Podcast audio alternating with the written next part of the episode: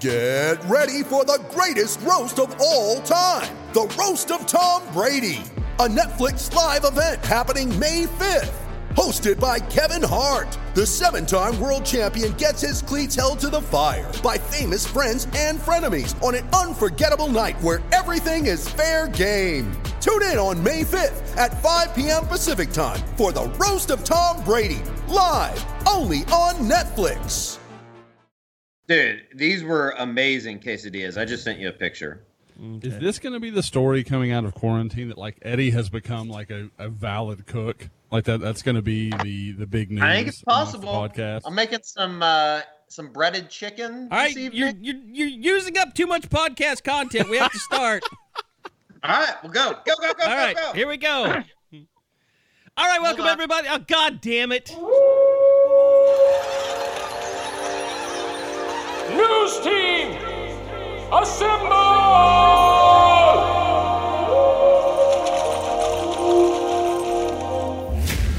It's back and bigger than ever. It's the unofficial 40 from Soonerscoop.com. Now, here's the entire Sooner Scoop crew Carey, Josh, Eddie, and Bob. Welcome back, everybody. It is time for another edition of the unofficial 40 podcast from the entire crew at Soonerscoop.com. We welcome in uh, everyone who is still quarantining, although there is some positive news on the uh, COVID front today. I would say Dr. Fauci uh, throwing some good stuff out there. We can talk about that, but uh, we welcome in from quarantine land Josh McCuistion, who is uh, probably watching. How many times you watch Frozen 2 now? Uh, you know, Frozen Two Trolls, has- maybe? has- is that taking I, I over? think say trolls. We have spent, and I don't know if everyone realizes this, especially I, I would think Bob is only one of this podcast that would matter to, but I think even his is a little too young. You cannot buy Trolls World Tour, the new Trolls. You have to rent. Oh, it. Oh, really? That's So bullshit. You rent it. You have it for forty eight hours for twenty dollars. We have You rent it for twenty dollars? We It's have twenty dollars. You rent. You don't even get to keep it. Yes. Oh, Yeah, what well, bullshit gotta that think is! about- dollars. You got to think about if, if you were going to a movie theater, you'd be spending a lot more than twenty. So I Well, did I- you I see? get the logic. Did you see I the get the logic. the Venom from AMC over this deal? AMC No, has banned I did not. Universal Pictures uh, Oh. from their movie theaters because of trolls. Wait, so is this a movie that was like coming out? Yes, Or is it a Right. it's the big Okay, just. okay, It's okay. got your girl Anna Kendrick and Justin Timberlake and who's the new girl? Like, isn't there somebody new in this that's famous? Yeah, sh- she's. I, I don't know if she's famous or not. She's like like the the main bad, you know, I guess antagonist in this one is a girl that's like a rock troll, and it. And I have tried to explain to Laney multiple times that I do not like the way the rock crowd is portrayed in this movie. so I have had some real beef with this. I mean, we've got it's a very negative connotation of rock people. They're all either stupid or mean, and oh, it's Oh, just no. I, I'm very, very against it. Of course, Tiffany, you know, being a pop chick, she's she's feeling it. But I have tried to explain. Like, Is this there like not. a? Is there like was a? that me or was that Josh? Me, I can hear you, Bob. I cannot. Okay. I don't know if Carey and uh, Josh fell off. What happened? Can I you can hear hear Or if they're Josh? still talking, thinking Bob? that we're there. Bob, can you hear Josh? I'm gonna DM them. Bob. Where did Bob This is- go? God damn it, the podcast is falling. the quarantine finally ruined the podcast. So Bob is gone now? We just Oh, That's really strange. Yeah, it's just me and you on the call right now. hold on. Eddie, I It's can a- hear you. no, okay, there's I, hey, I, there's Josh. I can hear you now. I don't know what happened. I might have been my fault. We'll move on. Okay. Um, there was a button that was pushed that I didn't notice. Uh, so yeah, Josh was talking about you know he, he's he's mad about the way that rock trolls were uh, portrayed poorly on Trolls. Was it called World Tour? Yep, that's exactly right. But Eddie, did you hear the stuff about having to pay twenty dollars to rent this thing over and over again? Yeah, that's insane. that that is some type of highway robbery that Hollywood, who probably engineered the coronavirus, is probably in charge of. This is all. This all comes back to Tom Hanks. I guarantee it. can I Josh, tell in there's you? no way you can record it. You you can't record it. Some some somehow? So there are two funny storylines that have come out of this. Um, my wife and oldest child are considering bootlegging over this situation because There you go. Yep. Tiffany was like, "You have that nice camera. We could just set it up in the living room and record Yes. the screen." and I was like, "It's not a bad idea. We can do like that." the Seinfeld episode. Exactly. Like when Well, Kramer is bootlegging movies. The, the So- death. Laney overheard us, that's and we kind of had. Bob. We, we had to explain to Laney what bootlegging was, and then Laney starts recording other shows off of her sister's Oh my iPad. God. So Layla will be watching something, and Laney's like, "Well, I want to watch this later." So she's recording stuff on her iPad. you raised a bootlegger. Oh my god. Next thing Like she's gonna George, he's, he's the bad boy. next thing you know she's gonna be she's gonna be uh, bootlegging moonshine out of the back of her uh, hot rodded NASCAR. It's not everybody that breaks the law with like a unicorn on their shirt, but you know what? If somebody's going to do it, it's Laney. That's an amazing story. Um, so did, did you actually record it then? No, we. That's the worst part. If we're going to do it, we've got to kick in another twenty. oh my god! It expired before I realized it was. I was now like, I, think got know. another, like, now I hours. understand why you, above everyone else, was wondering when your paycheck was going in this month. dude. Dude, it, it is. It is no small thing keeping the Trolls us World Tour. out. Yeah. know- it happened again. Bob's not wrong. Like, so you figure like to go to a movie, the whole just tickets alone for the four of us are going to be thirty bucks, probably damn, 30, dumb 35. Plus go. popcorn, drinks, everything like that. Don't get me wrong. At a hundred, we we've given Universal some of our money, but it's not as bad as like I, I kept having to tell myself. I was like, it, we're not having to go see this at theater and worry about Layla. And the other uh, joy of the last week is we have begun potty training the little one, and that has been a fucking shit show. So literally at times. So um, When, It's- when did family talk end up being something that I have to monitor now for f I know. bombs? I know I know. dropping f bomb. That's quarantine. That's quarantine rules, Carey. That's quarantine rules. You can't judge me, dude. I'm a parent, being a teacher, and a uh, lunch lady. Okay, I got a lot going on.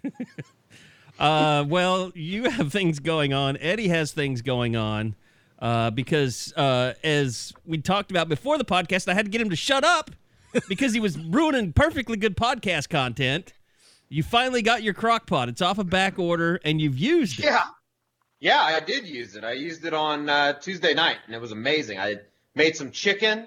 I know it doesn't sound like much. I was originally just going to make some shredded chicken. I wanted to start off kind of easy because I don't really know what I'm doing, but it was the most.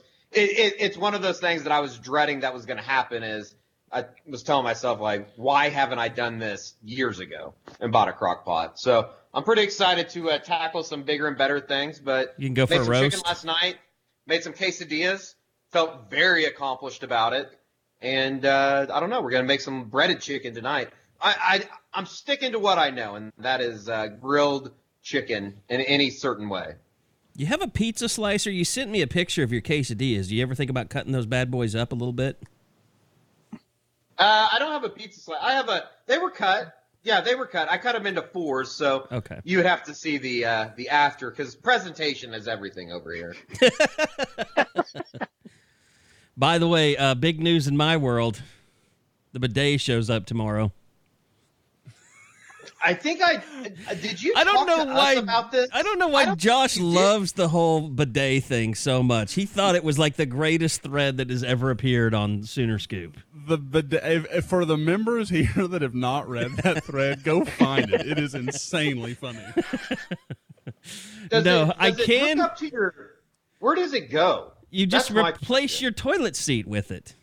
Right. Just straight up replace it. Right. Uh huh. You take it off and you put this one on, and it plugs into the wall because it's got tankless water heating. Uh, it has a night light. It has uh, massage mode. It has oscillation. It has everything. You did some shopping for this, didn't you? You gave it like you Well, gave I mean, some no. time. See, the thing was like, okay. First off, I can wipe my own ass. Okay, let's just get that out of the way. I know that was initially the rip on the board, like, oh, he finally got too fat to wipe his. I can still wipe my own ass. All right, let's just be clear.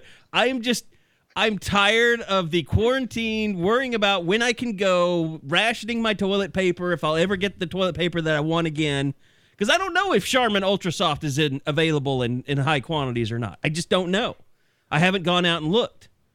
But I I bought a bunch before all this happened, and I'm kind of guarding it. So I thought let's let's check out the bidet world. Like what what if I could go to the bathroom anytime I wanted, not have to worry about rationing toilet paper, and be clean.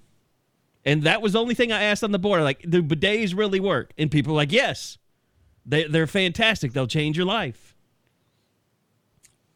What, what coach do you think is most likely to have a bidet in his own home? I don't think that Bill Bedenbaugh would, but I could see. I don't know. I don't. want- I'm just throwing a name out there. Maybe like Bennie Wylie or somebody. I Do you think Bill would even have a startled face like the first time it happened? He was like, like, or do you think he could keep the straight, like the straight face? I would question if he even knows what a bidet is. do you think the bidet user is the same as the hot tub owner? Like they're just a Uh, little like a- There's European. a strong correlation. Yes. Like a Pro- legitimate hot tub, like an outdoor hot tub. Is that what you're talking about? Yes, uh huh. Because you know, hot tub people, you kind that's kind of a stigma if you're a hot tub is- person. It is for sure. I mean, don't Prior we think that there are more hot tubs that go hand in hand with above ground pools than I mean, below does it pools? does it say if if God, this is going to get me in so much trouble on the board. Let's say a woman comes over and she sees that I have a bidet. Uh, does that automatically signal that I'm into ass play? Because I haven't I- thought I- about I this think that- before. I, think I- that's I a was valid going- question. I, think I was gonna say- question. There were some girls in college that that make me feel like I'm not comfortable with this decision for myself. Um, I think that that The- question. I've had some girlfriends, yes, that- interesting if you make Mhm. them use the bidet before anything. And I want this to be clear. I have had I have had a girl. Like it's kind of a it's a it's a customary like instead of taking your shoes off, when you come into my home, I ask you you use my bidet. like that's the first thing you take them to. well, at that point, even aside from the cleanliness issue, she can't shame you for it. You're like you sat on it. Like you're you're in the same boat. We're here Well, together. Well, this one girl. has a special button just for women oh to clean you up Is like up a uh, front. is it like a front seat of a of a nice car that will like if you push a button, Oh, it's it heated. conforms to your ass. yeah, it's heated. but it doesn't have like presets. Yes, it does. It it, it has Oh. double user presets. Yes.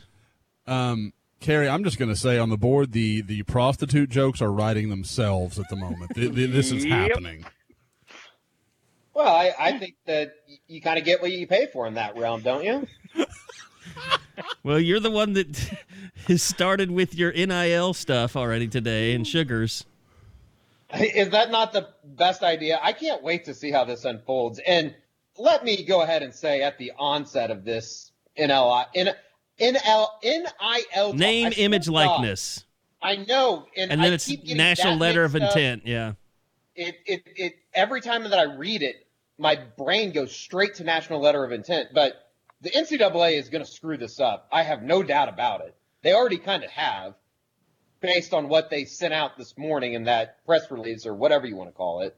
It's it's not gonna. I, I just don't think it's going to be as simple as as maybe I even thought it was going to be. It's to me i there's a lot of questions i have about it and i think you start and, and let's just say kind of what's out there. This is kind of the news now that we're getting past all of our stupid shit to start the pod. Um, the ncaa has ruled to move forward with name image and likeness uh, for student athletes to where they can make money off of their name their image or their likeness. Uh, now they that doesn't mean that you get NCAA football because they basically and this is kind of some bullshit to me. They basically said that group stuff like that is very hard to regulate, meaning they don't want any unions forming over this stuff. Like they don't want people to mobilize against them. Um, but the other the, the, the other problem I have is you have all these places like Nebraska, uh, in Tennessee is one of them where they're hiring these middlemen companies to help them with name image like i'm like how many how many fingers can you have how many hands in the cookie jar are you gonna have in this thing what why can't a guy just get a thousand bucks for being on a car commercial like It, it's is this for the schools to make some money off of too? Like, is everybody going to have their hand in this? And it's not just going to be like it, they've already said that you can't include the school. Like, if you're on a car commercial, you can't say this is OU quarterback Spencer Rattler. Like for you know, Big Red Sports and Imports, there I said it. Um, you know, it's it, well, he wouldn't have to do the commercial; they'd just give him the money, right? Right, exactly. Uh, I think different ownership now, honestly. Um, so, like, just I mean, is this going to become a thing where it gets roped into Learfield and IMG and Sooner Sports properties where they're going to their clients and saying, "Hey, you get a fifty thousand dollar package, and we'll get you a spokesperson." Like, and then you pay the spokesperson like chump change, and while they're you know raking in a fifty thousand dollar a year contract.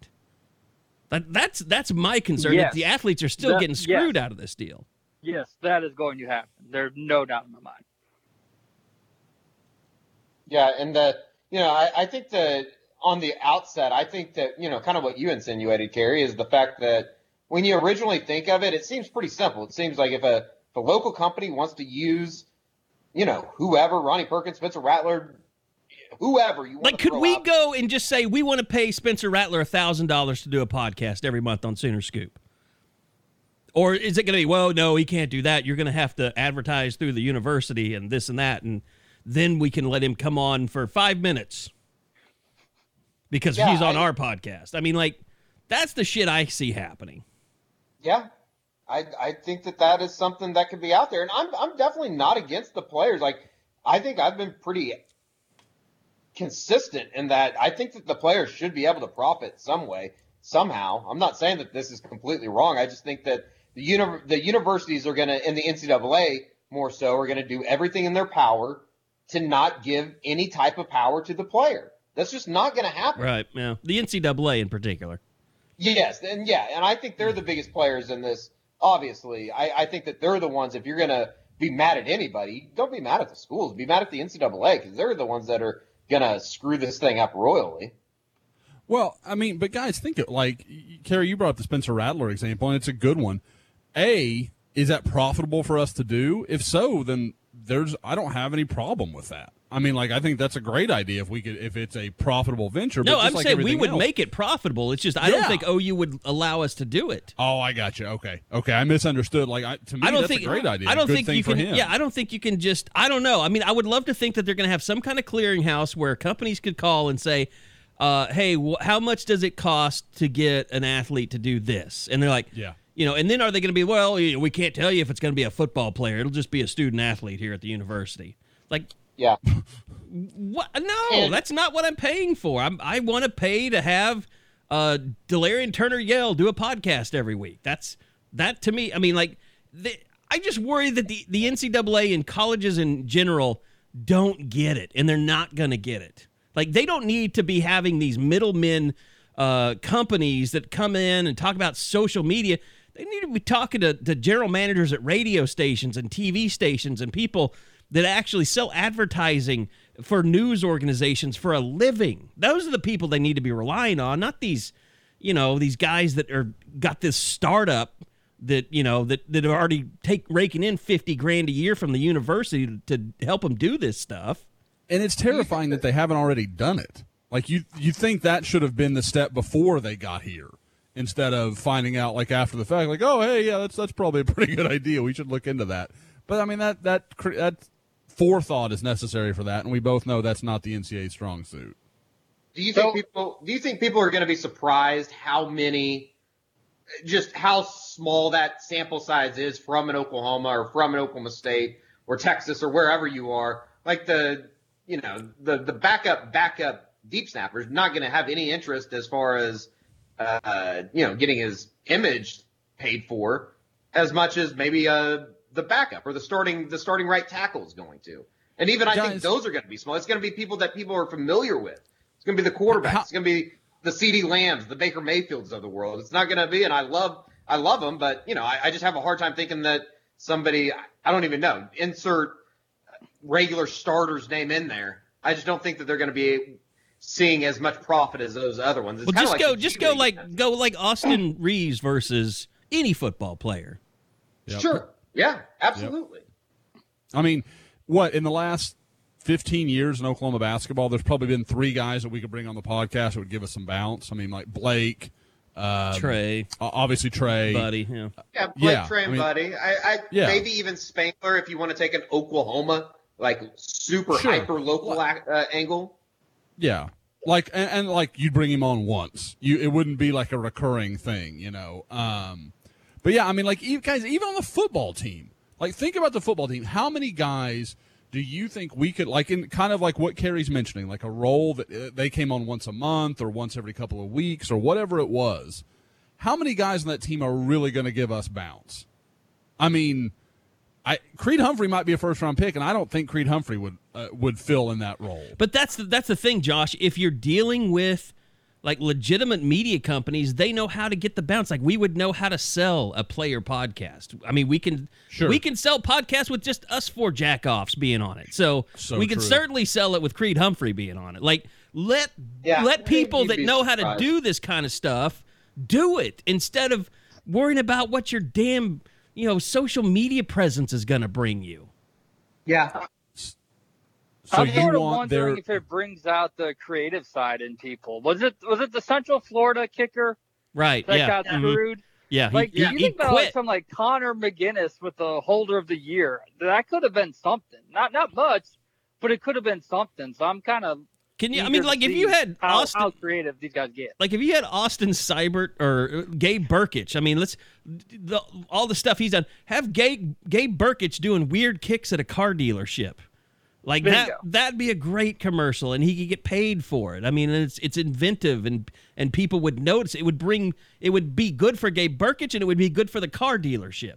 I mean, it would benefit and that's essentially what you have to find and what we try and find. Like that's one thing I'm always preaching about is is this a good fit for us? Is this a good fit for you? It's like, you know, like MidFirst Bank, it was a good fit you know to, to, to sponsor this podcast for them it was a good thing for us to be partnered with them. It's like you have to go out there and find that. And i just don't i, I think they have they're going to get too many hands in the cookie jar and this isn't going to benefit anybody because it's going to be piecemeal together to where athletes don't really get what they can.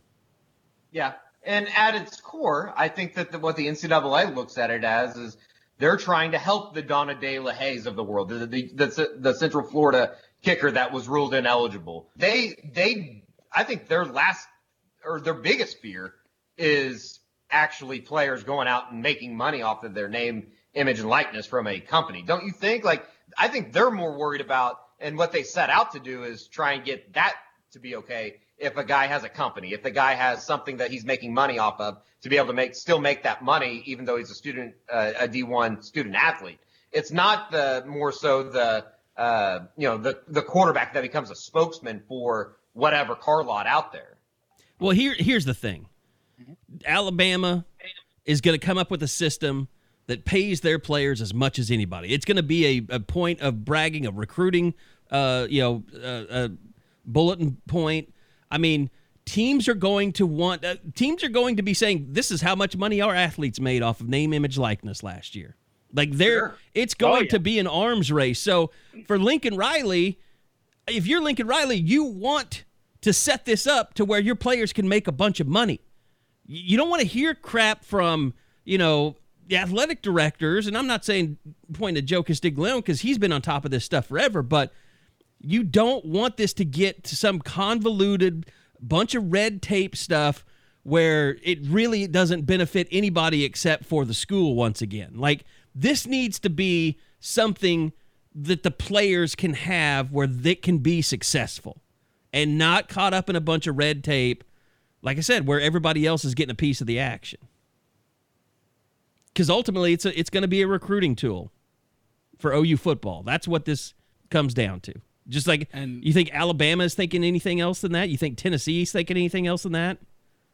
Oh, I mean, Ohio State's already sending out show stuff. up in Tuscaloosa and Starkville and Oxford and Fayetteville. I would imagine quite a bit. You said Ohio State's already doing some stuff, Josh? Yeah, I mean nothing like serious, but like they're already like showing like pictures of Columbus and like trying to market it, you know, like oh, big city, go anywhere from here, blah blah blah blah blah. You know, I mean it. I think whatever you will of Columbus, but I mean, at least they're being proactive with it. So, Oh, they'll, um, they'll do this. They will sell the shit out of Austin. Are you kidding me? Oh man. Oh yeah. yep. I mean, it's it's one of the things that you know Oklahoma has. You know, at least Oklahoma City's nearby. I mean, a lot of these college towns, there's nothing major. I mean, anywhere near them. So at least Oklahoma City's just kind of a stone's throw, so they can use that and not be totally ridiculous in doing so. I mean, there's Yeah. gonna be some there's gonna be some really awful things that happen out of this. Like, you know, people are gonna be asked to do commercials that are terrible at doing commercials, or uh, they're gonna ask someone to be like a MC for a big festival or something, and they're just gonna die on the vine. I mean, it's gonna there's there's probably gonna be some some figuring out exactly what works and doesn't work and what's good and what's not good. But it's kind of like if anything, like if Adrian Peterson were around this day and age, like uh, people on the board were saying, you know, give an athlete then give what he was gonna, you know, what he would what would be a good sponsorship match. Uh, and my uh, demented mind thought uh, Adrian Peterson all day boner pills. I didn't put that on the board belt- though. Better than a belt company coming through. Oh, Better than a what company? Belt. Oh my god! Bob Yep. said I didn't. Wait a minute. What? nobody heard it's Eddie. Gonna, it's, it's going to be interesting to see how it, how it all works out. And, you know, I think that they, what do they have? I guess basically eight months to figure it out because the vote isn't going to necessarily come about until January of 2021. So I would imagine that they're going to figure a lot of things out in between now and then. I just don't, I guess the, the, the best way to say it is I don't have any faith that the NCAA No. has enough people up there that can figure it out. Like, does anybody think that this is gonna go well, especially at the start? Like, they're gonna have to be checked by the public. Many, they're gonna have to have all kinds of. They're gonna make decisions. It's gonna get blowback. They're gonna make other decisions. They're gonna get crucified, and eventually they'll stop doing stupid shit. But there's gonna be a lot of stupid shit that happens at the beginning of this thing, where people are just like, Yeah. "This is not what it should be." Yeah, we talk I mean- about as much football as we talk about. I, I, I think that it's pretty obvious that the acceleration of trying to get this approved has a lot to do with what the G League's doing right now, doesn't it? Oh, I'm sure. I mean, but you know, there is no indication that the you know, uh, I mean, obviously in basketball it's connected, but I mean, we all know football is primarily the NCAA's breadwinner. I mean, that's where most of the money. We know that right now. I mean, more than Yeah. ever, we know that right Yeah. now. And I mean, there's no indication the NFL has any interest in developing any sort of minor leagues or developmental because it's just it's not cost prohibitive. I mean, you know the the developmental leagues can use damn high school gyms, and I mean, you know, and they don't necessarily, at least not always, but like they don't have to invest the kind of money to for football to have the huge rosters and all the equipment and the safety concerns and all the insurance liability. I mean, like there's it's just the cost is extreme. Um, so I, I don't think it's as easily done, but I, I, I totally get what you, it's absolutely reactionary, which is what it's what the NCAA does, guys. I mean, like we're talking about, there's going to be some, you know, some walls are going to crash in the beginning. I mean, you know, the start might be rocky, kind of like you know, it took 60 years to figure out the bowl system might not be the best way to figure out a national champion, and then like 17 editions later, we got to the playoffs. So I mean, it's it's gonna happen. I mean, just give it like 65 years, the NCAA will figure this out perfectly, and it will all be it'll be great. Yeah, I'm sort of wondering what direction OU goes because I, I we're all talking, you know, be a spokesperson for car dealerships or whatever, but we've seen what their recruiting staff and graphic design team has been gearing toward, and that's their own individual brand. We saw that on signing day. So I wonder how that will conflict or how that's going to work with in terms of trying to integrate them into companies that are over, that are already there or trying to make them into their own little mini companies. I think that's interesting, Bob, because that's where I think where you get into what kind of Carey was talking about is, you know, what's to say a third party that OU hires or whoever, whatever school hires, doesn't know that, oh, OU or, you know, whatever school I work for already has a relationship with, you know, whatever company. Why don't we just push them in that direction and everybody wins in that case? And I think that that is far from what they want in the spirit of kind of passing the legislation, right? Yeah, you're using your your players as a commodity to sell advertising in that situation. Exactly. Exactly. When that to me what this should be about is players just being able to profit off themselves without any kind of strings attached. But I don't know that that's ever going to happen. I really don't. Not not to the not to the extent that you you know it could or should. Yeah, I, I, it, it's kind of a scary slope, and I think that, you know, in a way, I would just like to know what the universities think of this, as far as is it is it something that aids them, or is it something that they're going to have to basically break their back to make work? I, you know, I read the article on the Athletic that David Ubben wrote about Tennessee. Uh, it, it was about you know the the firm that they'd hired that they're paying between ten to fifty thousand. I guarantee it's more like fifty thousand, and they were so, um, it they were so hyper focused on kids being able to post pictures of themselves on their social media channels.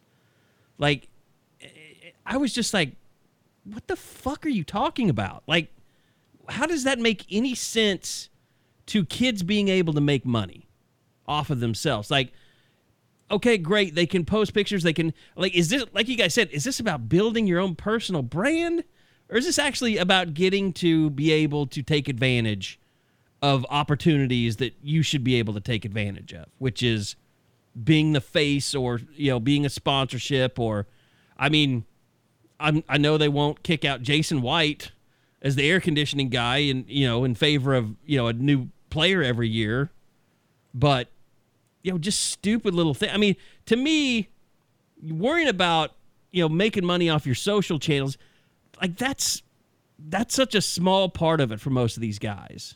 Yeah, I mean, is it? We all know that Bookie has that massive Instagram following. Like that's kind of like is he really going to be able to make $100,000 because he has all those Instagram followers? I don't think so. I don't think there's But anybody think- that can do that for him. I think it's going to also be interesting is say you get a five star kid and you you strike up a deal with him right as he comes out of high school. Mm-hmm. What if I mean what if he for a lack of a better term what if the kid sucks? and Yep. he's a bust. Do they go I, back? I think they go too. back? Yeah. Do they go back after a freshman season in which maybe the coach halfway through the season he plays three games and he says, "You know what? We're going to redshirt you, man. We're not. You're not going to play the rest of the year." Does he still get that money for the rest of the semester? Are they paying him Yeah. per commercial? I, I think those are all really interesting questions. Well, you know, it, it also opens up another thing, which, you know, I'm not complaining about this. I did it to myself, but it's like uh, I was joking around doing the redneck thing about Spencer Rattler uh, in his, you know, behind the back catches and stuff like that. And he blocked me because he thought I was being serious, which is fine. But like, if you're a player and you're using your social media channel to make money off of, then you can't be blocking people and you can't be you know you can't be a real person on social media then. You can't be in your feelings all that stuff. And you have to deal with people talking shit to you if you, after you have a bad game now. Like you can't just ignore social media if it's become a source of income for you. You can't just Yeah, I- it's, it's it's hard to just say oh i don't mess with social media anymore when you're when you're making money off of it. A guy goes out, has a bad game, he's getting a bunch of hell on social media, tells everybody to fuck off, and then they go, you know what? We're not going to use that brand anymore. We're not yeah using we're, that product. you're losing your you're losing your sponsorship That- those are those We're are tiger woodsing you slopes. Was it Kobe lost Sprite? I know Tiger Yeah. lost Tudor watches and some other stuff. Of course, you remember the watches. Well, he had his own damn watch. They had a Tiger Woods Tudor. It's a badass watch. I'd still take one. So you support, you know, him just cheating on his wife. Is that what you're saying here? I don't have a wife. I don't care. Oh shit. Nobody's here to yell at me for supporting Tiger. T- Tiffany's looking over my shoulder. I've got to go. No, but I mean, it, it it it does open up when you start making it all about social media marketing. Like it, it, it makes it to where you can't close that stuff off. I don't know if that's a good thing for players. Certain players, particularly. I mean, a freshman quarterback like Spencer Rattler who hasn't ever started a game, and he's going to go. I mean, th- Fox used his his picture on their graphic about this. Like he hasn't even started a game. He's a Heisman Trophy favorite, like top four or five in Vegas when you can bet again, I guess. Um, and like he's going into the season with all this pressure. Like he blocked me for being a stupid redneck, you know, parody on his site. Like that's a lot of pressure for those kids. Speaking of, has anybody contacted MGM to see where Tanner Mordecai is in those rankings? He's not on them. Oh, okay. Yeah, we Okay, should, I just- uh, I- we should send wondering. out feelers to that. Yeah. This is a question for Josh and Bob. How would the how much how big do you think that would become in the recruiting world as far as selling? Like I almost feel like you know we talk about Oklahoma needing a bigger uh, recruiting staff. I feel like that's an entire new division Yep. inside the recruiting com- uh, recruiting uh, offices. Well, that's why they're paying these companies fifty grand a year to come in and, and run that stuff for them. Okay, Oh, yeah. I see what you're saying. So those are Yeah. more that's more geared to the recruiting side of it as opposed to the actual team side, or is, or is it kind of all encompassing? I think you have to kind of keep it separated. Like you still have your team focus and your recruiting focus, and then you have a separate division that handles player marketing. Yeah, I mean, you'd almost have to have people um, kind of using the data that's available. You know, okay, our guys are getting, you know, our our starting eleven on offense averaged, you know, four thousand dollars a month last year in advertising or something. You know, I mean, whatever the number may be, Shit, but you'd have to have some way to. Yeah, no, I mean, you have to find some way to present it. I, and again, I want to be clear. I don't think the numbers are going to be as daunting as everybody. Like everybody's got in their head, like everybody's going to make fifty thousand dollars. I'm like, that's not going to happen, guys. Um, the um, oh, I had something else that I was gonna. You know, I don't I don't think that anything will ever top revenue wise of what EA Sports was doing. I really don't. I don't think there's anything else.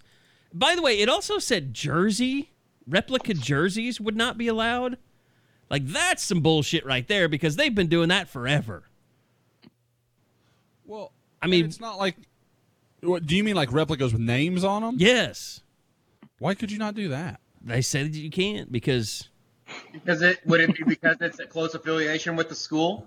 Because it Like does the needs school own the jersey? Well, yeah, that's yeah, that's part of it. It's like you can't have the school can't be part of your advertise like conveniently, right? Like they can't use like if you do a car ad, you can't say I'm OU quarterback Spencer Rattler. He just has to go on there and be like, you know, when I take the field with my teammates, For so and just- for such see, and such but- team that doesn't exist. But that's so stupid. Like OU, I mean, like obviously OU would get a cut of that. Like they produced the jersey, and like Spencer like sewed it himself. I mean, like it. That's just no, they off your they're- nose to they don't get a cut of it. They get all of it. That's the way no, it's no, been that's going. what I'm saying. Like, no, no. What I'm saying is, going forward, obviously Spencer would get a cut of it, but you're still getting something, which is better than nothing. You can still buy a goddamn Baker Mayfield jersey in our in our Fanatic store in the rival shop. I'm pretty sure. We need to start taking lists, uh, and I encourage everybody to continue buying the Baker Mayfield jersey out of the Fanatic store on Rivals.com. But we need to start making a list of those people and possibly just keeping tabs on them in case anybody goes missing, or in case like you know Emily Mayfield goes missing before a Monday night game or something. God forbid. What are you Because- doing right now? Eddie's Well, been watching saying- Selena on, those- under quarantine. He's Those people, concerned. those people can't be trusted, is what I'm saying. They haven't moved on. the people man. that are buying the Baker Mayfield jerseys, you mean? But I encourage everybody to so continue. still buying. do it. Yes. Does it have his name on it, or is it just a six? I think it's just a six. I, just a Well, six. And it's an Antoine Savage jersey. Okay. There you go. Yeah, that's what Or they maybe a that's Trey what they tell Brown. you. Maybe a Trey Brown jersey. Okay, I'm I'm going to the rivals fan shop. Men. We're just we're not selling Baker Mayfield jerseys, Gary. We're selling Trey Brown jerseys. Boom. Get him, Trey. I mean, to be fair, Bob and I were beating the drum for that guy for a while, so at least rivals can claim that's a Trey Brown jersey. You can get a number two. You can. Oh yeah, you can get a number one with uh, Murray on the back of it. You With can get Murray? you can Oh, get an okay. Wow. 11 basketball jersey with Young on the back. You can get a 5 with Brown on the back. Who the hell was 19? Caleb Kelly. I don't I don't see a Baker Mayfield Hey. one though. There's a CeeDee Lamb and a Kyler Murray, but there's no I sixes. don't know what the s- I don't know what the scoff was for, Kelly. It's a, Carey, that's a former five star recruit. Okay, people are buying Unless that it jersey. was like 2019, like the year they're trying to, em- to emphasize, Yeah, like they do at media true. day. Yeah, that's true. I thought Uh, it was Justin that Brown. is- I think that that's a Justin weird thing to me. Justin Brown's the only other 19 I can think of. Why is that? Who is? Why am I going? Who's Brown five? Why am I not picturing? Hollywood? Marquise. Oh, obviously. Okay. Yeah, I was like, there's something I'm missing, but I might, might just had a hole in the brain. I couldn't get there.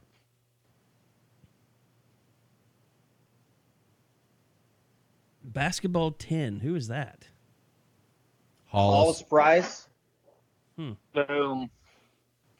And you get a Blake Yeah, Griffin. that one I can remember, but not Hollywood Brown from two years ago. I don't know what the I be- I highly doubt anybody's going in there to buy those. Maybe it's a maybe it's just a Blake Bell throwback basketball. jersey.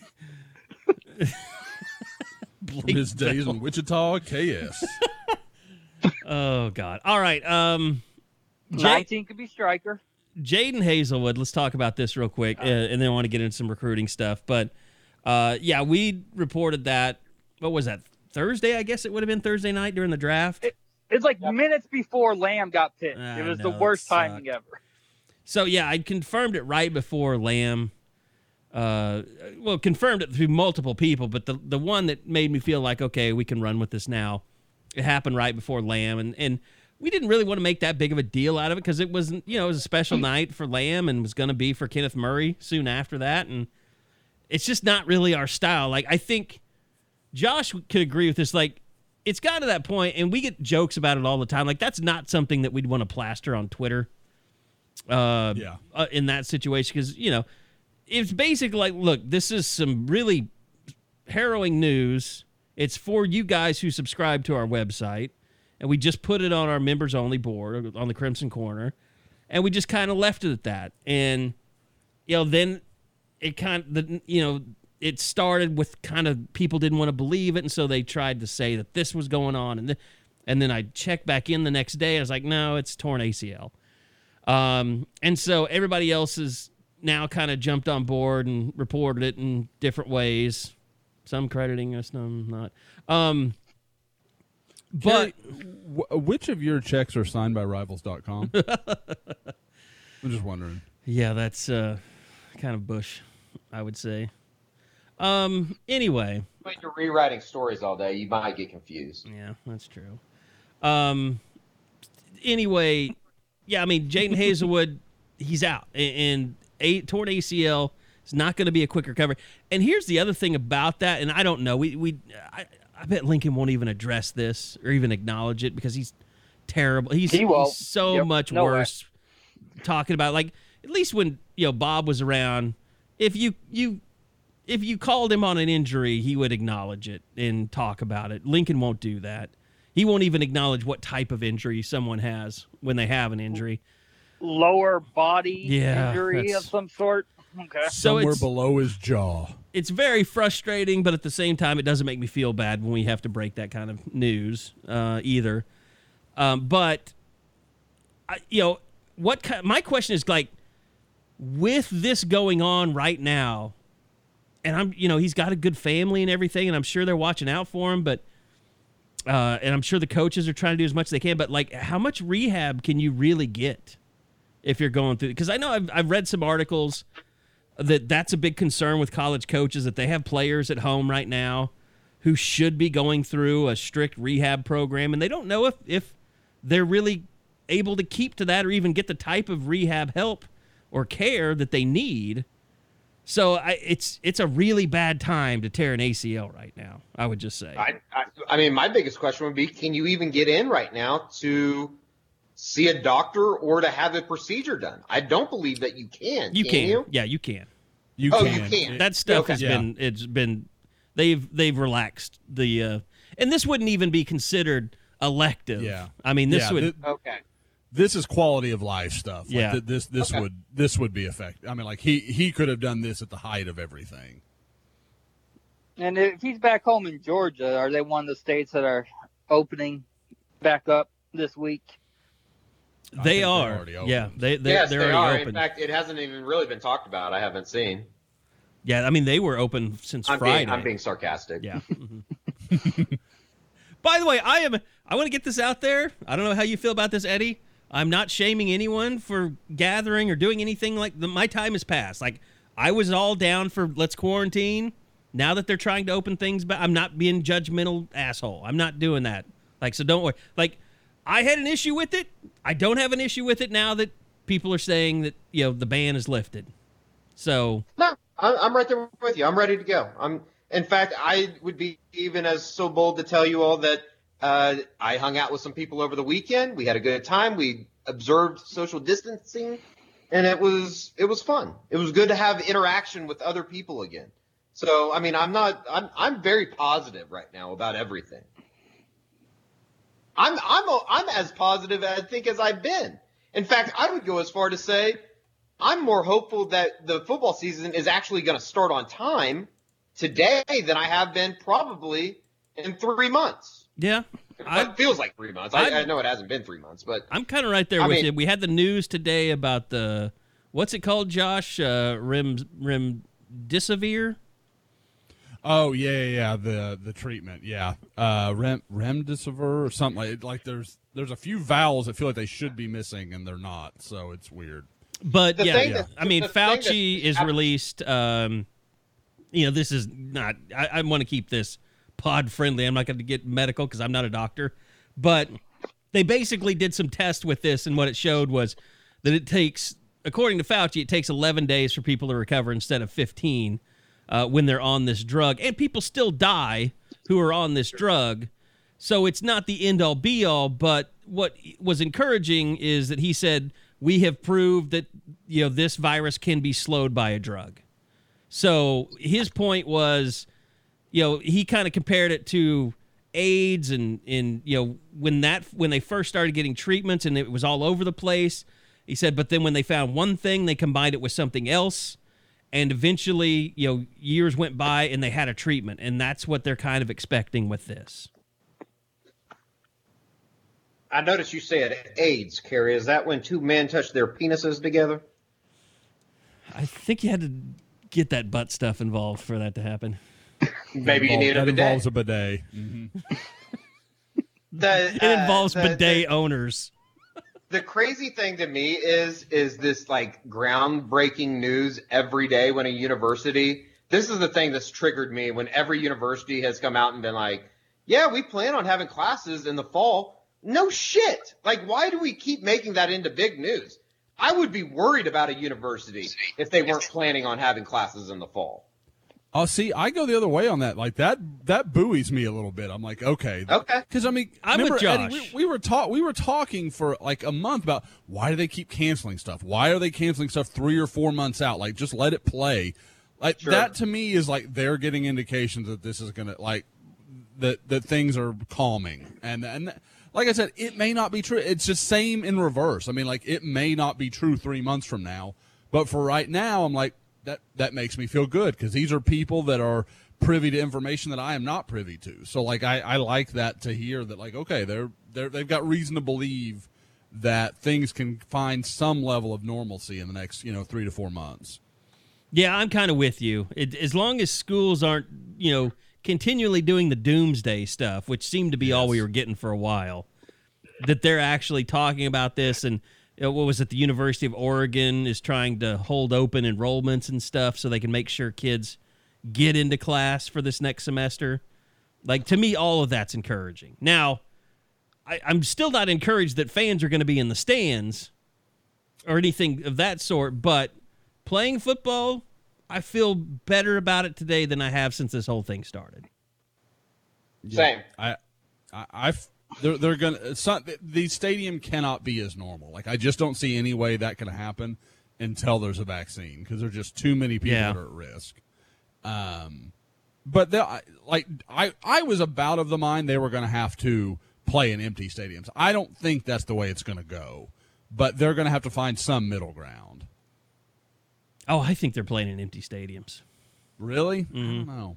I don't know. I, that that's a lot of revenue to walk away from for them to not try to find some sort of answer.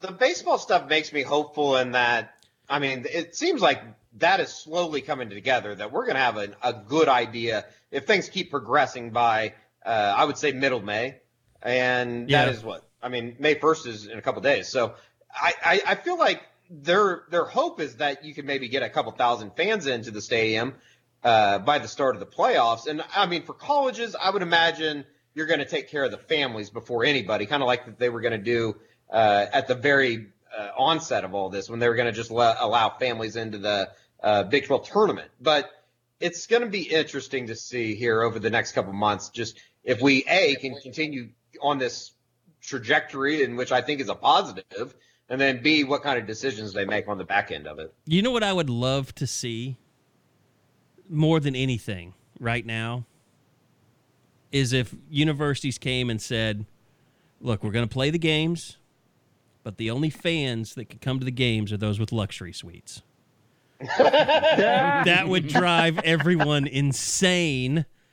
Plus, you would have all these drunk, you know, rich people just screaming. That's all you. That's a whole ambiance for the game that you would have.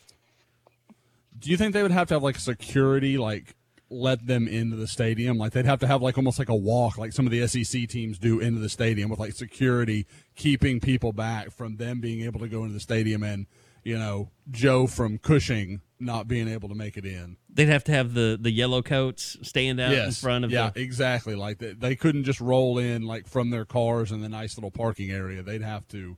They, they would need a detail. I know some people that would get so triggered if that happened, and that's mainly the reason I want to see it happen. I can think of a few. Some of them might even be in my bloodline. So it's. uh I think some people get pretty hot. I just think it would be fascinating, really. So yeah, the name might take a hit a hit from the phone calls to the uh, ticket office if that were to happen. Oh but boy. yeah, and I don't know, you know, like I'm sure it's not, you know, like baseball is just now starting to refund people. I'm curious how OU handles the whole Sooner Club donation in order to get, you know, season tickets on top of the cost, the face value and stuff like that, like cuz they could kind of just say, "Oh, that was a donation." We don't have I I didn't know you wanted that back. I've had a lot of people that have asked me what, what I thought would happen to, uh, you know, obviously tickets, and then uh, that opens up a The donor whole new can of worms when you talk about the donor uh, amounts and stuff like that. Yeah. I, I think that that is something that the schools are probably uh, planning Oh, for, but God. hoping they never have to even come close to broaching. Yeah, I mean it's it's you've got certain levels that would really kick your ass to give back. And luxury suites would be number 1. But I mean there's there's a lot of seating on the west side that people pay a lot of money. I mean, and you think about the money that people donate to be able to be, you know, to get so many OU Texas tickets every year. What a headache this will be.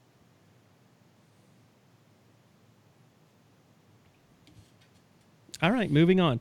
Um, That's true. There's, I mean, it's just like for sure. There's not much more you can say at, at this point. It's it's gonna be a mess. okay, so uh, recruiting, uh, the latest there.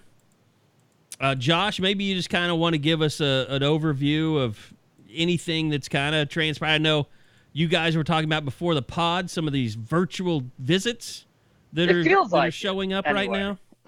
Yeah. Yeah, we know of one. We know of one that's definitely happening today. I think almost as we speak. I need to check with the kid, but I think that's right. Uh, Danny Stutsman out of Winter Garden, Florida. Uh, guy, we've got a story up on him on the front page right now. Kind of perfect timing to have this conversation. Um, but is a guy that uh, OU offered in early March, and I kind of didn't know where that was. But I've had conversations with a few people over the last few weeks, and it is clear that Oklahoma is trying to make it known to this guy that he is a priority. He's having a virtual visit today with Lincoln Riley, Alex Grinch, Brian Odom will be involved. Uh, you know, obviously, I guess with Odom, but it is he is a guy that Oklahoma wants, and from what I'm told, would absolutely take. This is not a you know we kind of like this guy. We'll see where he fits. Like you know he's kind of down the line. This is a guy they want would take. I think they you know, and then depending on how you look at Kobie McKinzie, I mean Oklahoma could have their two linebacker commits, and from what I understand, if they took another one, it would be, you know, kind of it's a guy we can't say no to kind of situation. Like I would think Kendall Daniels probably still fits into that. The Smael Mondon kid that I've talked uh, about from uh, Georgia would definitely fit into that. But I mean, there is not just a we're going to take a third guy. It's going to be a, a dude if they're going to take a third guy.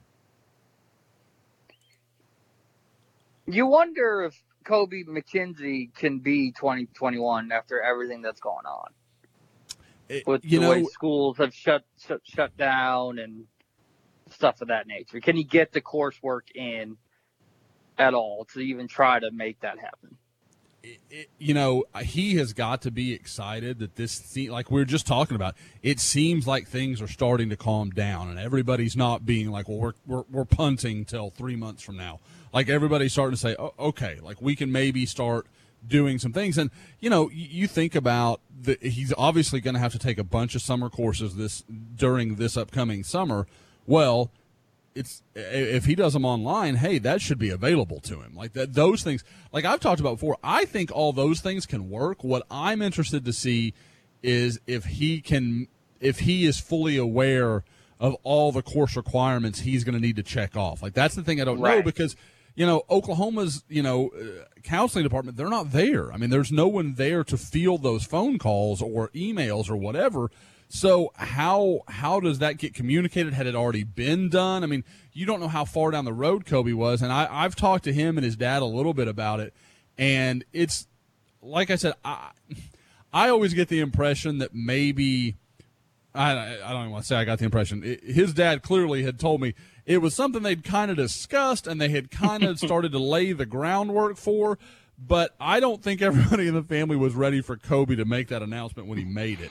And so I don't know if they had been able to check every box that they needed to before they really, okay, now we're dug in. Now we're going to do this. We know what path we have to take.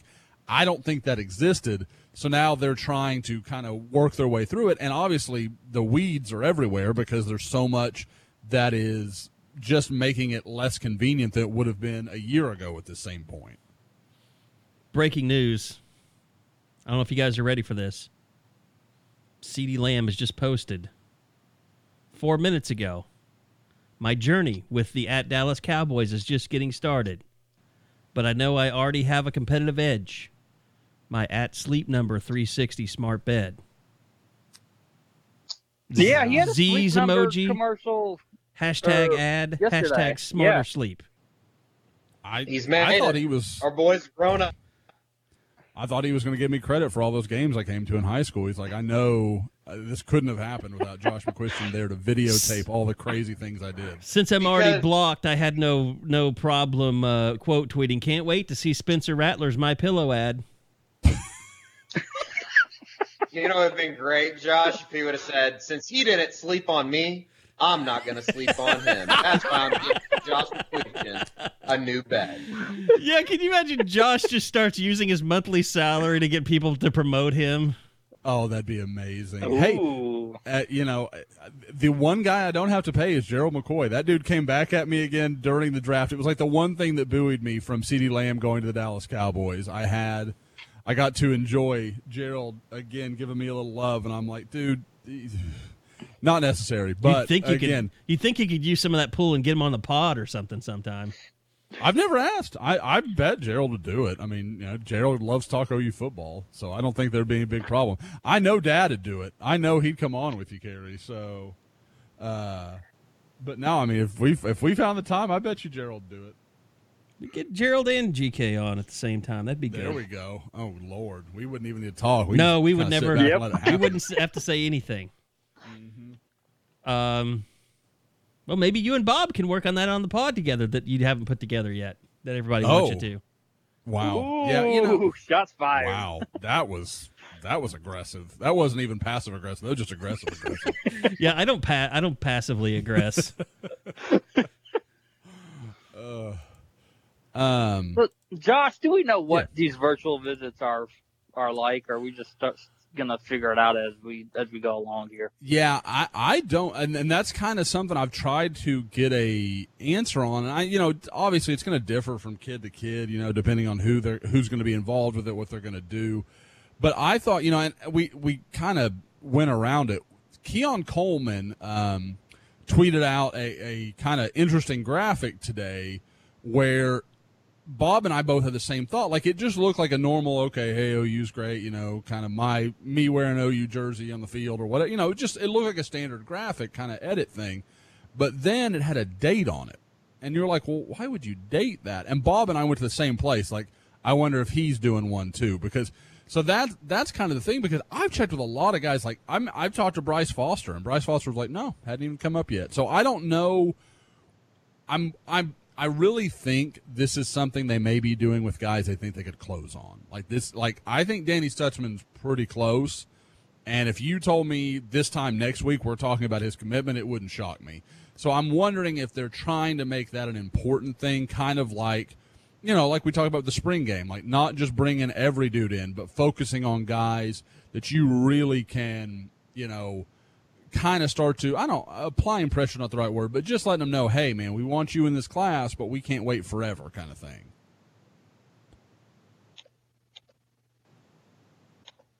I turned myself Because- off. I was trying to let Bob shine. Oh well, because Tennessee's gonna take them all because they're the latest school that's getting all these. God, do you know how many of my out- out of friends- nowhere? You know how many friends have just randomly texted me like, "Why is Tennessee signing people a weekend?" Well, let me say it's there's two huge things here for Tennessee: on-field success and all the NFL draft picks. I, God, guys, it's. I mean, is it a bigger like? Is it th- one of the biggest draft traditions? Has literally become laughing at Texas during the draft. Uh, the I mean when they had to get, I mean A&M and UT's biggest excitement this year was a couple of third round picks. That that was what got their juices going and had Billy Liucci just talking up a storm. Did he really? oh oh did you did I oh no I that? I I subtweeted the hell out of him cuz he was Oh, he, he's so busy recruiting Bryce Foster. Um Oh God, I can only imagine. He's like, well, you know, look at look at the league and the offensive linemen they've produced and blah blah blah blah blah. And then he talks about all the NFL offensive linemen A and M produced.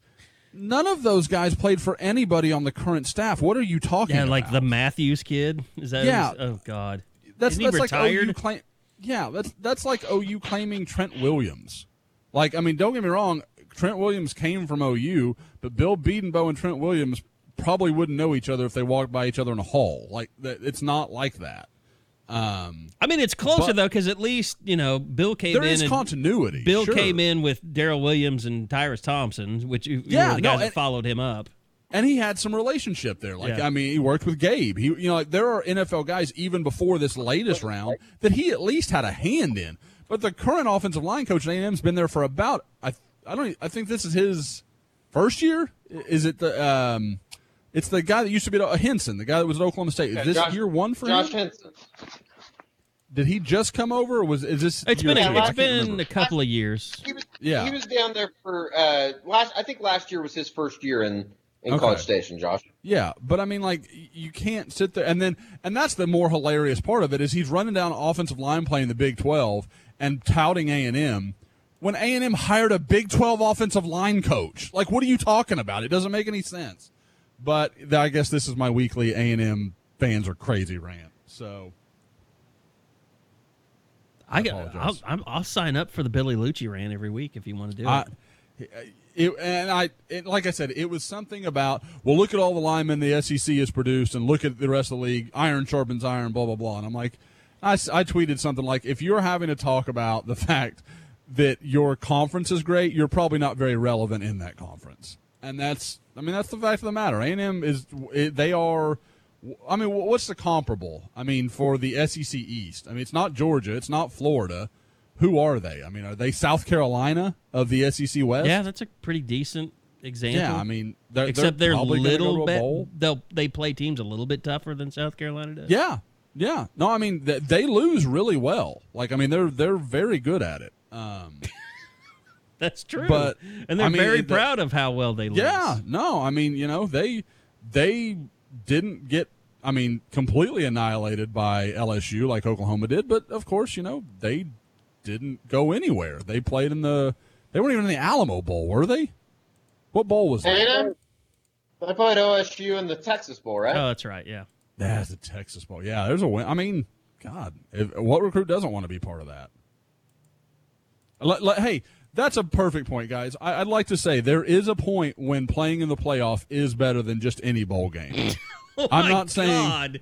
Is this like four years ago? All of a sudden. I, I, I am I am all for OU not playing in the playoff to win a good, I don't know, BCS level game. But if it's in the playoff or, you know, the Poinsettia, you know, Poulan Weed Eater Bowl, I'll pass. I think it's just the San Diego Credit Union Bowl now. That's just so sad. Remember it was a holiday bowl? That was great. That was al- why was that always so good?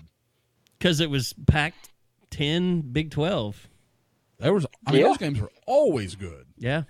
Well, it was the second best Pac 10 team that didn't go to the Rose Bowl. So Yeah. you were always playing a pretty good team. Well, it's like that year that was that Bomar year that OU had no business Yeah. beating that Oregon team and just kind of found a way to do it. Was that who was the quarterback for that? Was that when Dixon got hurt? Oh. That was when Dixon was just a pup, right? Or was that after he got hurt against Arizona that year? was that was that the year before? That'd been the year before. No, that'd been the year after they lost up there, right? Oklahoma lost in Eugene because they beat them in 04. Oh, you lost in Eugene in 06, so the next In year they lost. Yeah. Right. Okay. Okay. Yeah. So, uh, yeah, I, I don't. Brady think Leaf still was been- their quarterback, but Dennis Dixon was on Wow. that team. Yeah. That that name has faded from memory. and I'm gutless because I thought I wasn't a Leaf kid, but I, I was too afraid to say it. No course, Bob. Can't count it, Nope. Bob. Nope. Bob Doesn't count. it, anybody else in this podcast, I'd be like, "You're full of shit." Bob, I'm like, Bob remembered. He just like I I, I totally believe that storyline, but Carey's right. It still know doesn't. you know what, Bob? People don't is- care if you're right. They just care if you're first. You can finish second. You can finish third. Hell, you can finish fourth. That was like our that was like breaking news on our message board all wrapped up into one thing. Uh, anything else on recruiting that you wanted to hit on, Josh? Um, trying. I know there's something I'm I'm overlooking. Uh, I, I don't know, Josh. It's, it was a pretty tame week so it, far. It has been. It has been. Um, I will say I have, um, continued to talk to some various people. I, you know, I don't know how. I can't remember how much we got into Christian Leary last weekend. Uh, Christian Leary, or last week, Christian Leary has announced he's going to announce on June sixth. Um, I I like where Oklahoma is. I've heard talk of like Alabama and some other schools, and that. I keep hearing it's OU in Florida. That that it's going to be you know him staying closer to home or him going to Oklahoma.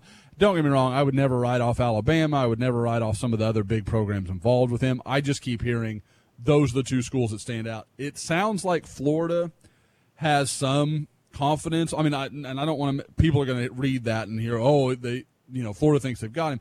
It's not what I'm saying. I just they feel like they're in the race. Like they feel like they're right there. They are very. Uh, from what I've taught, the people I've talked to, Oklahoma is their primary concern. They they think Oklahoma is very real as a threat. Um, obviously, Oklahoma can sell two straight, you know, first round wide receivers. Florida has, for all the talent Florida recruits, they haven't produced many receivers as of late. I mean, Van Jefferson um, is is kind of the best of the lot to this point. I mean, Van Jefferson's a good player, but you know, not quite of the same notoriety to a high school recruit as CeeDee Lamb. And um, you know, so I, I think he's the guy to follow. I continue to hear good things about Caleb Williams. I still think Oklahoma likes where they're at with him. Um, and I, I, like I said, as we're seeing things starting to relax, you can start. If if these guys can just get to some campuses, I think you'll see the chips start to fall pretty fast. Like I, I think there are just guys that either a want to see Oklahoma or B want to go see a couple of other schools, kind of make sure that their mind is where they think it is, and then be done with it. I, I, I don't. I think a lot of these guys, this you know, with all that's happened at Ohio State and USC and North Carolina, we mentioned Tennessee. These guys know at some of the big program spots are starting to fill up, and if you waste time, you're going to miss out on the opportunity you want. So I think guys, they don't want to rush it and do something foolish but at the same time they know that you know you don't know how long these open windows are going to last so i think you'll see guys taking some trips this summer speaking of florida quarterbacks i forgot that felipe franks transferred to arkansas that's yeah that that arkansas rosters it's I, well, know, I mean, there's a reason they haven't had a lot of great receivers. Their quarterback has been atrocious. Oh, it's been. T- I mean, when you lose a guy and then he transfers to where did Ty Storey go? Was it uh, Western Kentucky? Yes, and then comes in and, and kicks your ass. That's sad. He, no, I'm talking about he, Florida, then, not Arkansas. Then he back to Fayetteville and beat Arkansas yeah. last year. Yep, yep. No, I, I, I, I thought anybody, you were going to say Will Grier. They actually had Will Grier on their campus and transferred to West Virginia. Well, it, it, was so it was refreshing, you know, that they um, that Florida, you know, after years of Urban Meyer was like, listen here, we're going to follow the rules pretty closely, and Will Grier can't be here. We've had Chris Rainey and his whole crew doing God knows what, Aaron Hernandez, but this guy that's you know what was it like? Was it steroids, like something like that? It was PEDs, yeah. Yeah, like we can't have that guy on campus. But the guys that are running around, you know, hurting women, we we can make that okay. That's going to be fine. But PEDs, you got to go, Will Grier. I'm sorry, Bob. I interrupted you there. You're going to bring up one more thing, I think, about recruiting. Well, I think that was one of the minor things maybe we were overlooking, Josh. Caleb Williams did say Saturday night that he's looking to narrow it down again. I don't know what that's going to mean. Does that mean the top three coming up or something? But that was a big announcement that he had over the weekend sure. that he's getting closer and closer. And I don't know. It just it continues to be a waiting game on that front. You can tell some OU fans don't care about getting closer and closer as they keep watching the other schools do what they've been able to do. Well, and I, I, I think that in a way too, don't you guys think that we're basically Sports Illustrated is kind of pulling the strings on this whole thing, or at least it seems like from the outside looking in. Like he's That's committed to thought. it, yeah, like, and he has to stay yeah. committed to the whole bit, basically that once he commits, that blog's going to be useless. No one's going to care except the school that he goes to. And yeah, we mentioned that like a month ago. It's like, is this going to be? Because I I don't remember Bookie's really well when he had the USA Today thing, but I don't know if the appeal is just you know that he's lingering out there, that he's not committed, and what's going to happen when he does commit. And and so it, it was a question I brought up last month, and the way that Caleb kind of pumps it up every Monday, it gives you some thought that maybe there's legitimate truth in there. You just scared everyone by bringing up the fact that Bookie had a diary last year or two years ago. It just never. Did, I don't know why does it. Why it never works out. It's commitment videos. It's recruiting diaries. It's like, it's like a curse. It's unbelievable. It hasn't gone well, Carey. You know, and I, when you first started bringing it up, I was like, Carey, you sound old. But now I'm like, mm, he's not wrong. Like you look at the track record of guys who've done the video.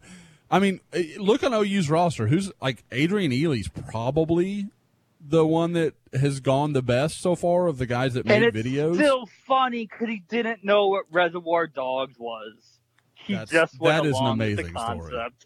I because it was one. I was like, oh, that's cool. I love I love dogs. That's a great movie. I and thought he like, was Goodfellas. Was he not going in the back of the restaurant and all that stuff? No, who no, was Goodfellas? Um, I, I, don't remember that one. Yeah, because he had like the Mr. Pink, the Mr. Blue. He had all. all oh, that, okay. Yeah, yeah. That type uh, of stuff. But yeah, there was a Goodfellas one, Carey, and I can't remember who it was, and that probably again feeds to your thing because if it was. Well, if it was any, you know, good, we'd remember it. Jaden so. Davis is on track. He did one, didn't he? Mm-hmm. Yep. Yeah, he did. Uh, maybe that's the reason he faded last year. Mm, man. Because he was on like a jet ski or something. Too. Right, yeah. He he was the Tiger King guy before the Tiger King guy was.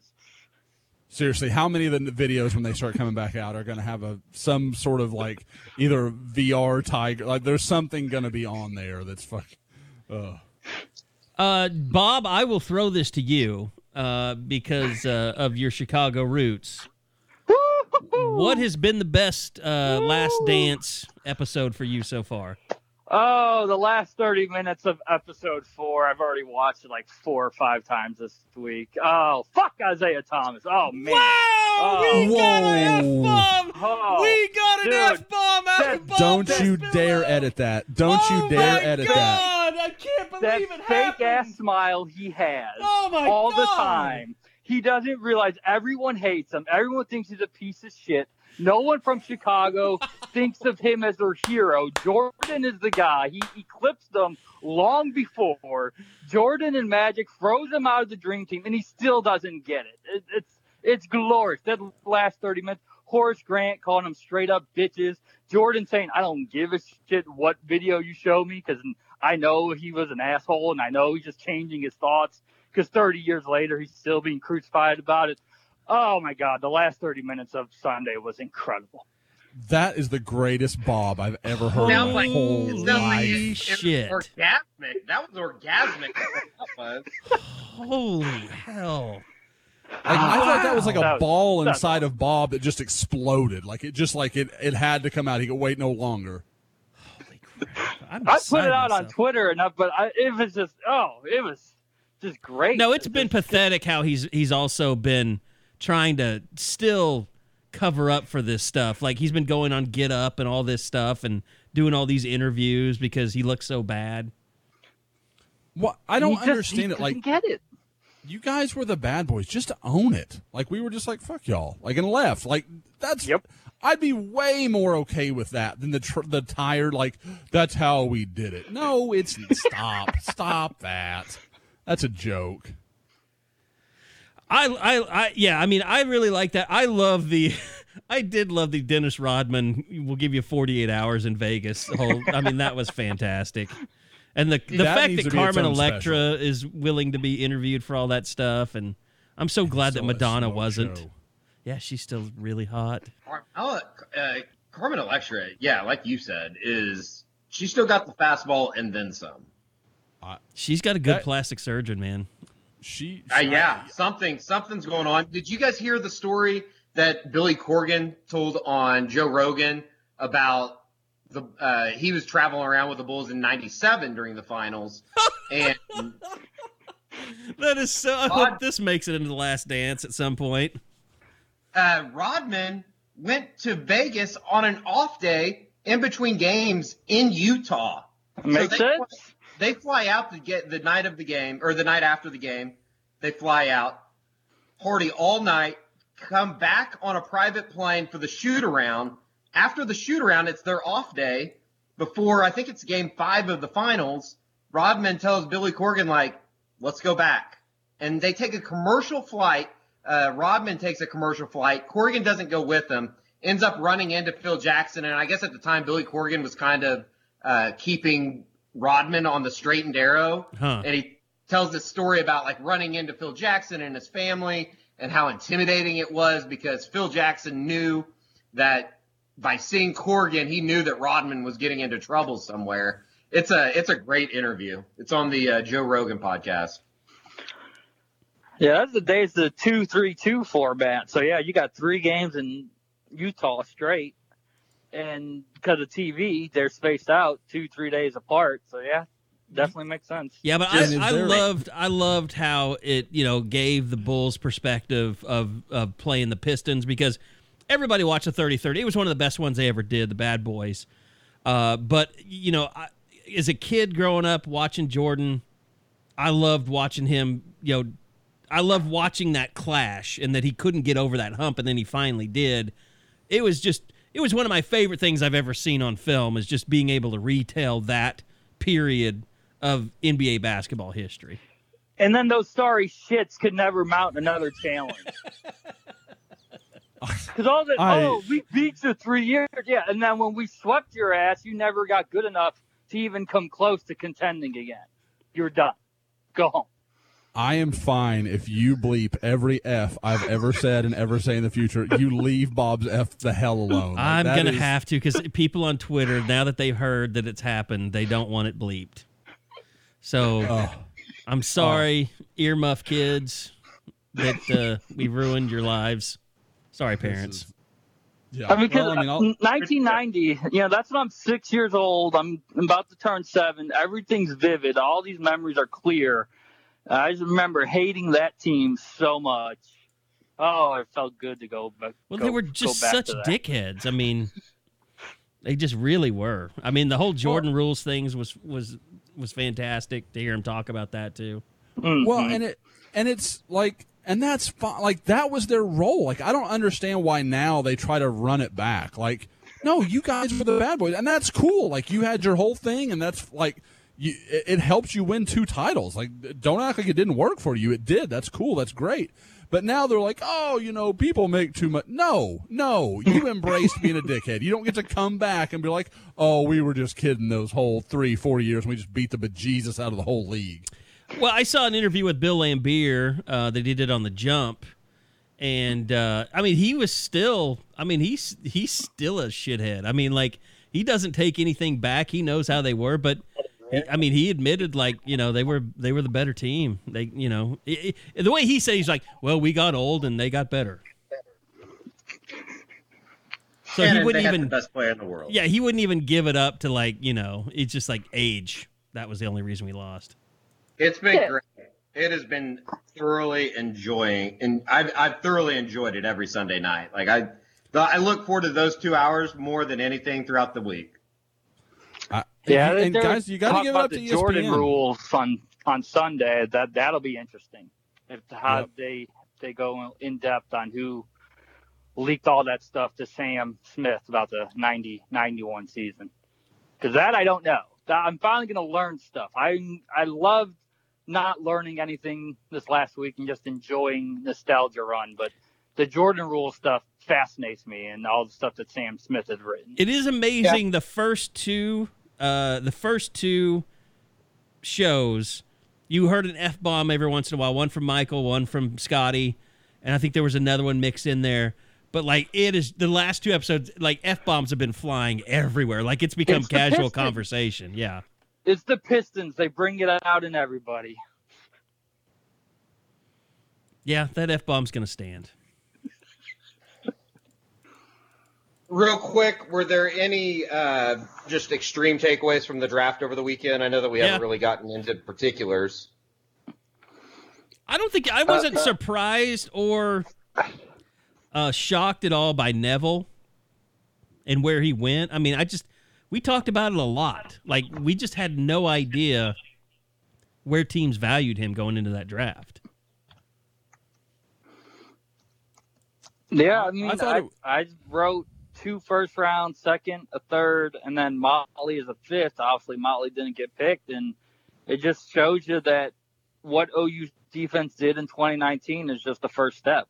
They're, it's still not getting a lot of respect for the overall brand of what they've been able to do, and what Motley did in one year didn't erase some of the question marks that some of those people might have had about the previous two two seasons. And if he's really good enough, like Tony Jefferson, like Stephen Parker have been, he can make it with with the Bucks, and we'll still hear his name here in the next couple of years. But and, and Bob, Yeah, it you- is you- it's it's it's crazy too because I mean it really did force you to go back and kind of look at Parnell's last year, and it was so good. I mean, what he did at Oklahoma State, he carried that team on his back defensively. He should have had a pick that he didn't get, and what he did against Marvin Mims for or Marvin Mims, um, Denzel is it Denzel Mims? Denzel Mims. uh, Yes. what he did against him two games, and then he was he literally was great in the Peach Bowl. I mean, he shut Jefferson down. It was just, I mean, he had Chase. A, or, or Chase down. Um,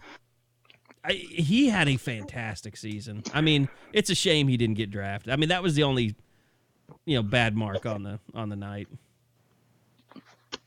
Yeah, I mean, we thought Lee Morris maybe, but that was more of a flyer, maybe more just. He seems. What's weird is that he hasn't been officially picked up yet. It seems like he's maybe still weighing some options. I thought Yeah. we all thought he'd go to go to the Cardinals, go with Kyler, things of that nature. But we're here at Wednesday, and I still have not heard anything co- concrete about him. And then it sounds like did no one else really get invites? No Hugh Overton, Nick Basquine. I didn't. I didn't expect them to make any rosters, but usually Saturday night you start seeing a flood of former players agreeing, okay, I'll be an undrafted free agent with this squad, and that didn't Well- happen this this this year. I've talked about it a lot, and I'm guessing Nick Basquine because of his injury history and the fact that teams didn't really get to do all the stuff they might like to do with him, like just check him Medicals all, you know, stuff, yeah. do all the full medical workups, that kind of stuff. I'm gonna guess teams were real scared to give him any guaranteed money. Like that, that would be my my guess is that you know, like kind of a oh non-roster invitee or something like that. I mean, they're, they're going to have to do some. I mean, because somebody will take an interest, you know, just to, you know, even if it's just to have a body out there during practice. Like he'll probably end up doing something, but that's a scary deal when you're talking about, you know, we're giving a guy ten thousand dollars that has that kind of. I mean, even in that small amount. That sort of injury history, and when you haven't had your doctors have a chance to look him over and stuff, that's that's got to be a little concerning. I wonder how much the uncertainty of the virus is playing into it. Because I mean, you look at like, um, you know, Jameis Winston getting a one million dollar deal. Uh, you wonder, are people curious about practice squads? You know, when they when they can sign people, you know, how many people they need to have, how many weeks they're going to have to prepare, all that stuff. Because I, you're not really worrying about those guys through OTAs. I don't think. I'd have to ask like Gabe to see, you know, Ikard to to see exactly how all that works. But uh, you know, maybe that's playing into it. Why there's so little, you know, movement out there for practice squad guys. I didn't even thought about that, but it makes a good. I mean, but you know, people had kind of talked about, oh, you know, you had four draft picks and LSU had thirteen or fourteen. This was not a team that lost a ton. Like I know you can talk about like the big names, like obviously Murray, Lamb, Jalen Hurts, um, Neville Gallimore. I- Th- those are losses that people know and recognize. But like the guys who might normally slip into the fifth or sixth or seventh round, those guys are all back because they're all sophomores last year. I mean, they, they've got a lot of that nucleus returning. I think people forget that because they lost so many of the big, kind of bright, shiny stars. But the guys who are, you know, make up most of the 11 on each side of the ball are back. And then when I was just going through that rough list for 2021, you start to realize a lot of it is projecting guys leaving early. There aren't a lot of redshirt seniors or seniors besides like Trey Brown and Caleb Kelly. Outside of that, you're just like, well, if Charleston Rambo has a big year, he's gone. Kennedy Brooks, we thought he might leave after last year. If he has a good year, he's gone. But none of those guys have to be gone. So it's going to be just curious to see how, how that starts to work out. Because any of those guys, like Marquise Hayes, like Adrian Ealy, it feels like they, they could leave, but they don't necessarily have to. Well, and after some of the guys, you know, it's going to be hard to evaluate because you got like Rhamondre Stevenson's going to be suspended, Ronnie Perkins going to be suspended. Um, it's it's going to be tough to judge. It's, it's going to be hard to become a first round draft pick when you play half the season. And look at, I mean, it, it, it kind of what uh, Bob was just saying too is you look at those 2016 and 2017 recruiting classes; those things are pretty depleted when you get to guys that are still sticking around the program right now. trying Oh to, yeah, I mean, and that's you know that's the thing. You know, people talk about well, you know, look at all the numbers LSU had. Well, yeah, they had like nine guys leave early. Like, if you're really having success, you're gonna have you're not gonna have a lot of redshirt seniors on your roster. Like, that's not the way that works anymore. Because as soon as these kids can get paid, they're gonna go do it. Um, I mean, you had a guy like Sadiq Charles leave early from LSU, and who was like a third round pick. I mean, that, that's not even you know, it used to be if you were a first rounder, okay, you're leaving. Second rounder, okay, maybe. Like Curtis Lofton is a good example, like a guy that probably wasn't going to do any more for his, you know, um, draft stock. He was kind of where he was going to be, and so he left, and you know, it was an early second rounder. But for the most part, man, now I mean, if you're even close, you're going. That 2016 class, guys, is it's actually unbelievable. Just kind of the way that that thing shaped up. Here are some names from it. In fact, you could probably count on one hand how many guys actually truly have contributed at OU. Parrish Cobb, Zach Farrar, Adrian Hardy, Mark Jackson, Ashton Julius, Kapri Doucet, Emmanuel Beal. Okay, I'll give you Emmanuel Beal. John Carlo Valentine, John Michael Terry, Logan Robertson, Austin Kendall, Abdul Adams, Chance Sylvie, Michael Jones, Amani Bledsoe, Ben Powers, Eric Swinson, Parnell Motley, Bryce Youngquist, Jordan Parker, and Caleb Kelly. That's unbelievable to me. Hey, Now, at least you found the Bryce Youngquist interview the other day. How about that? I was actually really proud that I found that. Compare it to 2017. And I won't list everybody. I'll just list the notables. Tre Norwood, Adrian Ealy, Marquise Brown, Kennedy Brooks, Kenneth Murray, Creed Humphrey, CeeDee Lamb, Marquise Hayes, Jeremiah Hall, Trey Sermon, Grant Calcaterra, Charleston Rambo, Trey Brown, uh, Justin Broyles, Tyrese Robinson, and Is someone dying? I mean, What is going on? is that the baby? It is. I got feeder. I, uh, no worries. Uh, I, I know that sound. I know that. And then I guess you have to include Chris Robinson. And said, you know, Josh, isn't Is that, yeah? Is that that's- Bob that's- making that noise or the baby? Is he breastfeeding? That's that's the year when they start to be aggressive, you know, instead of the patient Yeah. approach of waiting to January to fill out a class. That 2017 group, that was the first one where remember they were doing like uh eight for eight, nine like nine for nine. They're we have got nine commits and all our four our four stars, and that was like back in March, and that was like revolutionary. That was like a different time for us. Like what what the heck is going on here? This is not this is not what OU does. They wait forever before they make their move, and so you, you saw you know that change of plan, the plan of attack, and how how well it really worked. Well, and you Wow. also had guys. I mean, like you know, we we've talked a lot about that. Was kind of the first class too, where you saw, oh, you kind of roll with the punches better. Like CeeDee Lamb decommits, they didn't lose hope. They just stuck with him. They got him. Creed Humphrey goes to A and M. They didn't lose hope. They stuck with him. They got him. You know, like you, saw oh, OU start to. I, I, and I don't want to dismiss groups before them, but it just felt like they finally were like, okay, this is this day and age of recruiting. We're going to have to adjust to the way the kids operate now because it's not it's not 2003 anymore. Yeah. All right, Great. good stuff. Unbelievable. Uh, I think we're good. I don't want to. I don't. You know, I, it's feeding time. Apparently, I don't want to interrupt with that.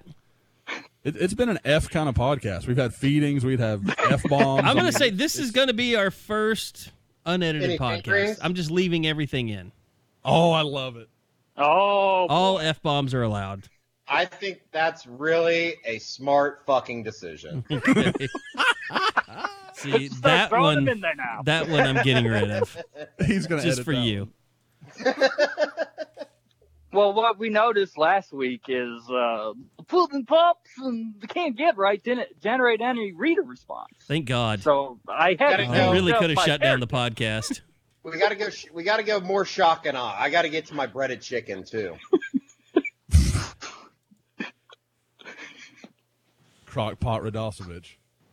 I'm going to go eat the spaghetti that's still sitting in the pan for my dinner now. Oh God! Don't say things like that.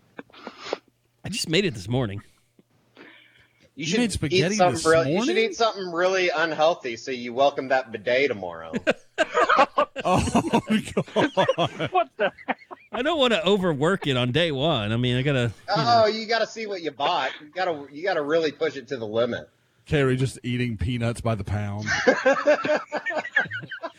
throw a little corn in there. Yeah, but I like. uh, Fortnite, You'll be good. I'm wondering, like, should I do a, a check like afterwards just to see if it got everything? Oh, I thought you were gonna say, should we do a Scoop HD tutorial? No, it'd be like in uh, the movie This Is Forty. I don't know if you've. I'm sure Josh has seen it. You know, when he's trying to figure out if he's got a hemorrhoid. His wife Yeah, walks I, in on him. I've, I've seen This Is 40. Yeah. Just That's an underrated, funny movie. Oh, it's it- great. It, didn't get Well, good it's- reviews, but I thought it was really it's it didn't. it's It the bombed. sequel to Knocked Up.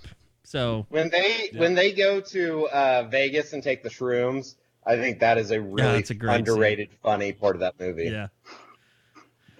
All right. Well, I appreciate it, guys. Uh, thank you to Bob Przybylo for uh, losing his f bomb virginity today. You made Just history. took Isiah Thomas. That's all. And not the one that's on at OU. I don't want to get this thrown out there I'm mad. I'm mad at the defensive end. I'm tweeting out B. Przybylo hates OK Preps. He hates Tulsa, folks. He hates Tulsa. The He entire hates city. everyone named Isaiah Thomas. All right. Well, good stuff, guys. And uh, thanks for everybody for listening. Thanks for staying with us on the website as well. Hopefully, we'll get uh, some good news uh, continuing to come in on uh, football being played uh, this fall. So we'll stay in touch with that, and uh, I'm sure you guys will too. But until next week, Uh, thanks for listening to the unofficial 40 podcast on Soonerscoop.com.